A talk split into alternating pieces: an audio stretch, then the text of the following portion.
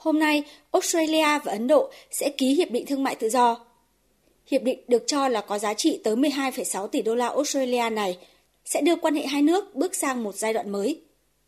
Theo thỏa thuận này, Ấn Độ sẽ loại bỏ thuế đối với 85% hàng hóa của Australia nhập khẩu vào nước này,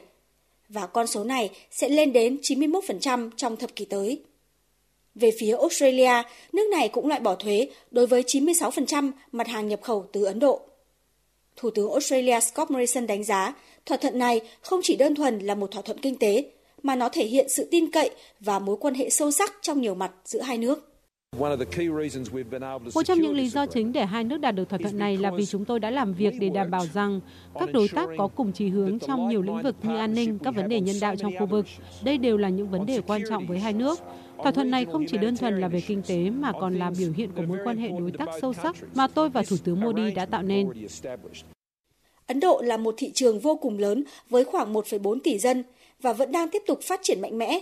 nên việc Australia ký thỏa thuận thương mại tự do với Ấn Độ sẽ không chỉ mang lại lợi ích trước mắt mà còn mở ra nhiều cơ hội to lớn cho các doanh nghiệp Australia trong hàng chục năm tới.